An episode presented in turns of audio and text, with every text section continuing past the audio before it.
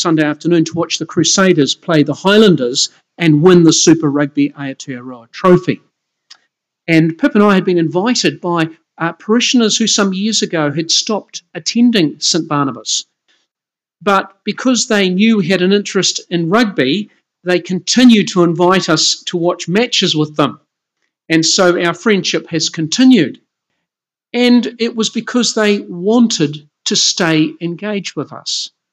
Uh, they could so easily have made no effort at all. They weren't at church anymore. Why bother?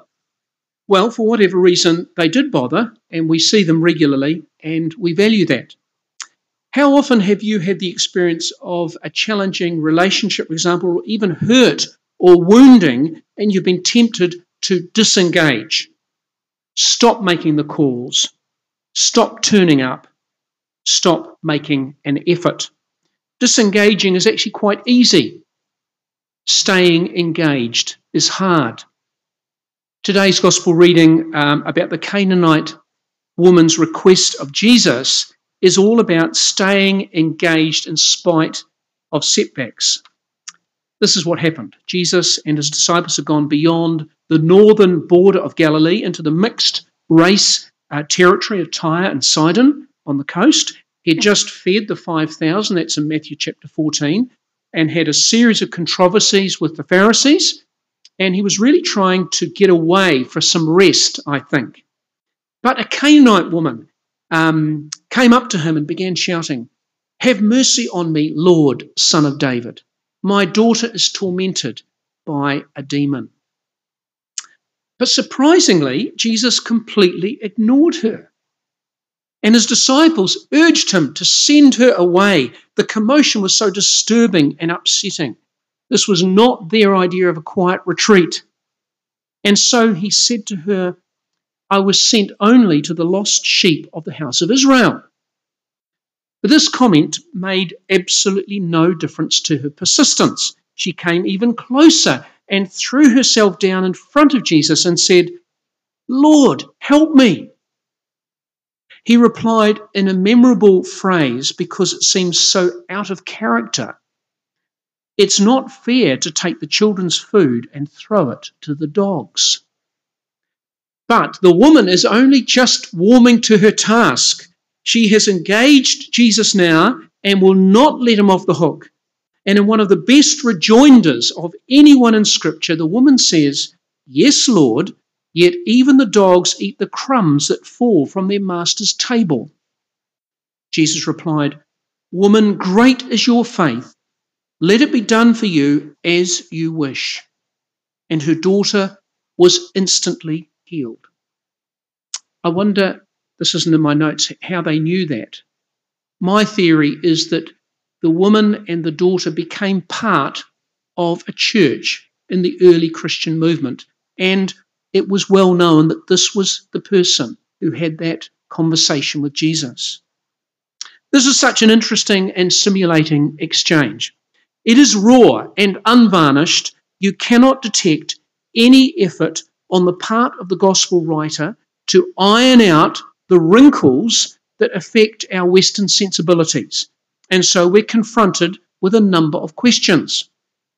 For example, why does Jesus seem to put off in an apparently callous manner a woman whose desperate plea for her daughter's healing touches the heart of any loving parent?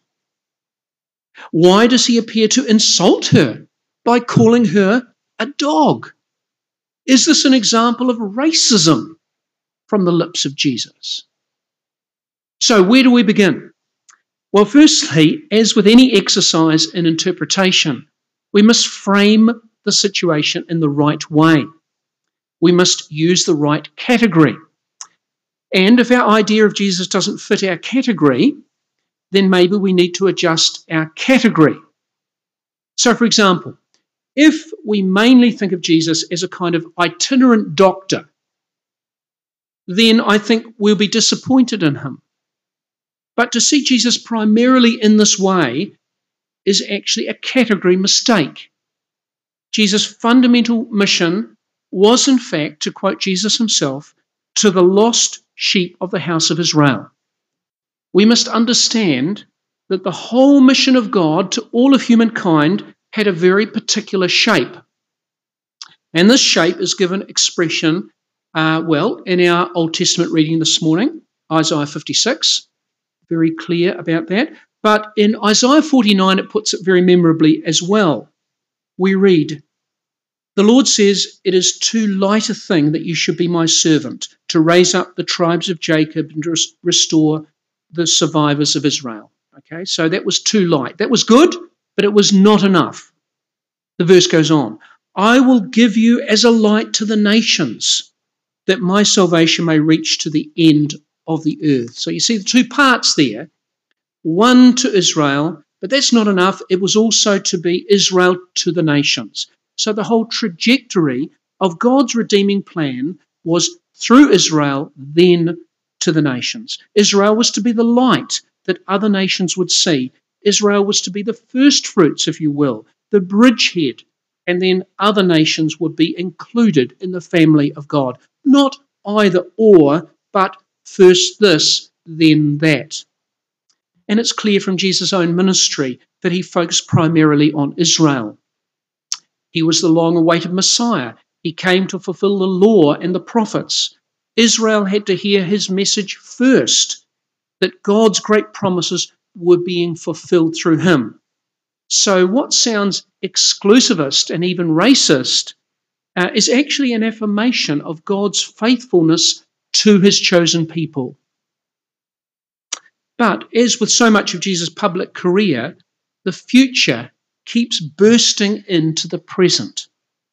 Jesus, just as the healings of Jesus, the feeding of the 5,000, for example, were signs of the abundance of the kingdom exploding into the present through Jesus, so now the final mission to the whole world breaks into the present and even seems to catch Jesus himself by surprise, although that's probably a debatable point. Just look at the faith of this Gentile woman. She addresses Jesus as Lord, Son of David. In Matthew's Gospel, Jesus' followers call him Lord. His enemies call him not Lord, but teacher or rabbi. Right up front, she is naming herself as a follower. She calls him Lord. She also calls him Son of David, the specific title of the Jewish Messiah. So even though she knows that Jesus has been sent to the Jews, she has the insight to realize that his blessing may be available to non Jews as well. She has more insight than the disciples themselves have. In fact, Jesus often refers to the disciples uh, having little faith. In the previous chapter, after Jesus rescues Peter when he gets out of the boat in the storm, he says to him, You of little faith. It's a, a gentle but firm rebuke. By contrast, Jesus says to the woman, Great is your faith. Now, there are other questions that need comment because the terms the woman uses of Jesus appear to be in sharp contrast to the terms Jesus uses of her. The woman's words are respectful and deferential. Jesus' words appear cold and disrespectful. The two terms that catch us are woman and dog. But don't forget that Jesus used the word woman of his own mother. Remember the wedding at Cana in Galilee. He also uses the word woman for Mary Magdalene and a number of other women. And in none of these examples are there any overtones of disrespect or coldness. There's a cultural and linguistic subtlety here that's kind of been lost in translation. It was a respectful uh, title to use for someone you didn't know the name of. But what about the word dogs? That's uh, a little bit more difficult to rationalize. The overriding issue is that in no other exchange do we find Jesus treating a person in need with disrespect. He didn't do that. There's no other example. So we have cause to wonder about the meaning of this word in this context. First of all, the word dog was indeed used in an offensive manner by Jews to refer to Gentiles. However, Jesus uses the diminutive form of the word here, puppies, commonly part of a Gentile household, not part of Jewish households. They didn't like dogs, but they were commonly um, found in Gentile households. The other thing to keep in mind is that Jesus may well have had a twinkle in his eye when he said this. Again, some things you can't translate fully, some things are lost in translation, and we need to be aware of that wider context. I know that doesn't fully explain um, the use of the word dog there, but I think it has enough uh, information and background to help just a little bit more. So, what are our learnings for today? Well, we do need to take on board the fact that Jesus was indeed sent to the Jews first. But just around the corner, the gospel would go out into all the world. And the Canaanite woman shows great spiritual insight when she spoke of the bread falling from the master's table, because the sustaining bread of the gospel was indeed falling from Israel's table in the ministry of Jesus. After Pentecost and through the church, the bread of life was going out into all the world, falling outwards, if you will. And this woman had the faith to see it coming to her ahead of time. The disciples themselves are not yet ready for Easter. They don't understand. But this Canaanite woman is already insisting on Pentecost. She wants the future benefits of the gospel in the present. And so she stayed engaged with Jesus. She was bold. She persisted. She knew the identity of Jesus and wanted to share in his blessing. You know, in the last few weeks, we as a church have been challenged by three separate characters from Scripture. Those who've been here three in a row will know exactly what I mean. Big tick for you guys. Um, Jacob the trickster, remember him two Sundays ago. Elijah the sulker last Sunday. And now the unnamed Canaanite woman, the fully engaged one, I would say. Jacob taught us to keep clinging to God for a blessing when our strength has gone. In fact, it's best if you start clinging to God even before that. Elijah taught us that the renewal of our call will snap us out of defeat. And the Canaanite woman has summarized for us nicely this lesson of engagement. Stay engaged when you're at the end of your resources. Stay engaged when you want to pout and run away. Stay engaged when you simply don't understand why God is not answering your prayers. Stay engaged. Nothing is solved by disengaging. All those questions or issues or frustrations remain. The only way is to stay with it, wrestle with the issues, and gradually you will find there is resolution or healing or renewal of some description. It's too easy to slip away or not turn up will gradually become invisible.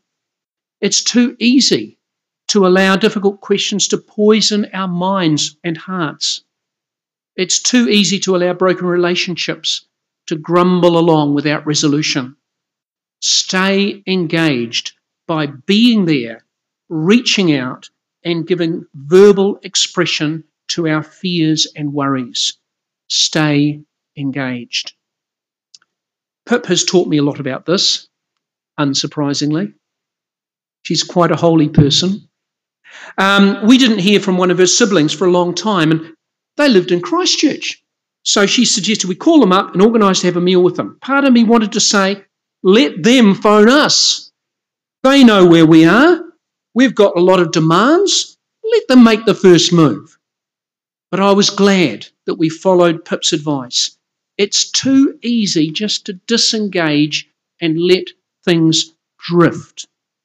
When I was in my 20s, I went through a period of intense questioning about my faith. What was it based on, really? Could I trust the Bible? Is there a God? Why don't I feel God's presence or uh, see answers to, to prayers more often? But I hung in there with all my questions, and my vicar at the time, who was a very wise person, gave me a number of books to read. And I realised, I should have realised this myself, but I realised that all my questions had been thoroughly wrestled with by other people, and there were some answers, some jolly good answers. But I stayed engaged, you see, and became stronger as a result. If only we knew the name of that Canaanite woman, I think she would be a saint. But we don't really need to know her name because her boldness and perseverance and engagement remain a model for faith in the 21st century, perhaps especially for the 21st century. Is there someone you need to stay engaged with? Do you need to stay engaged with God? Amen.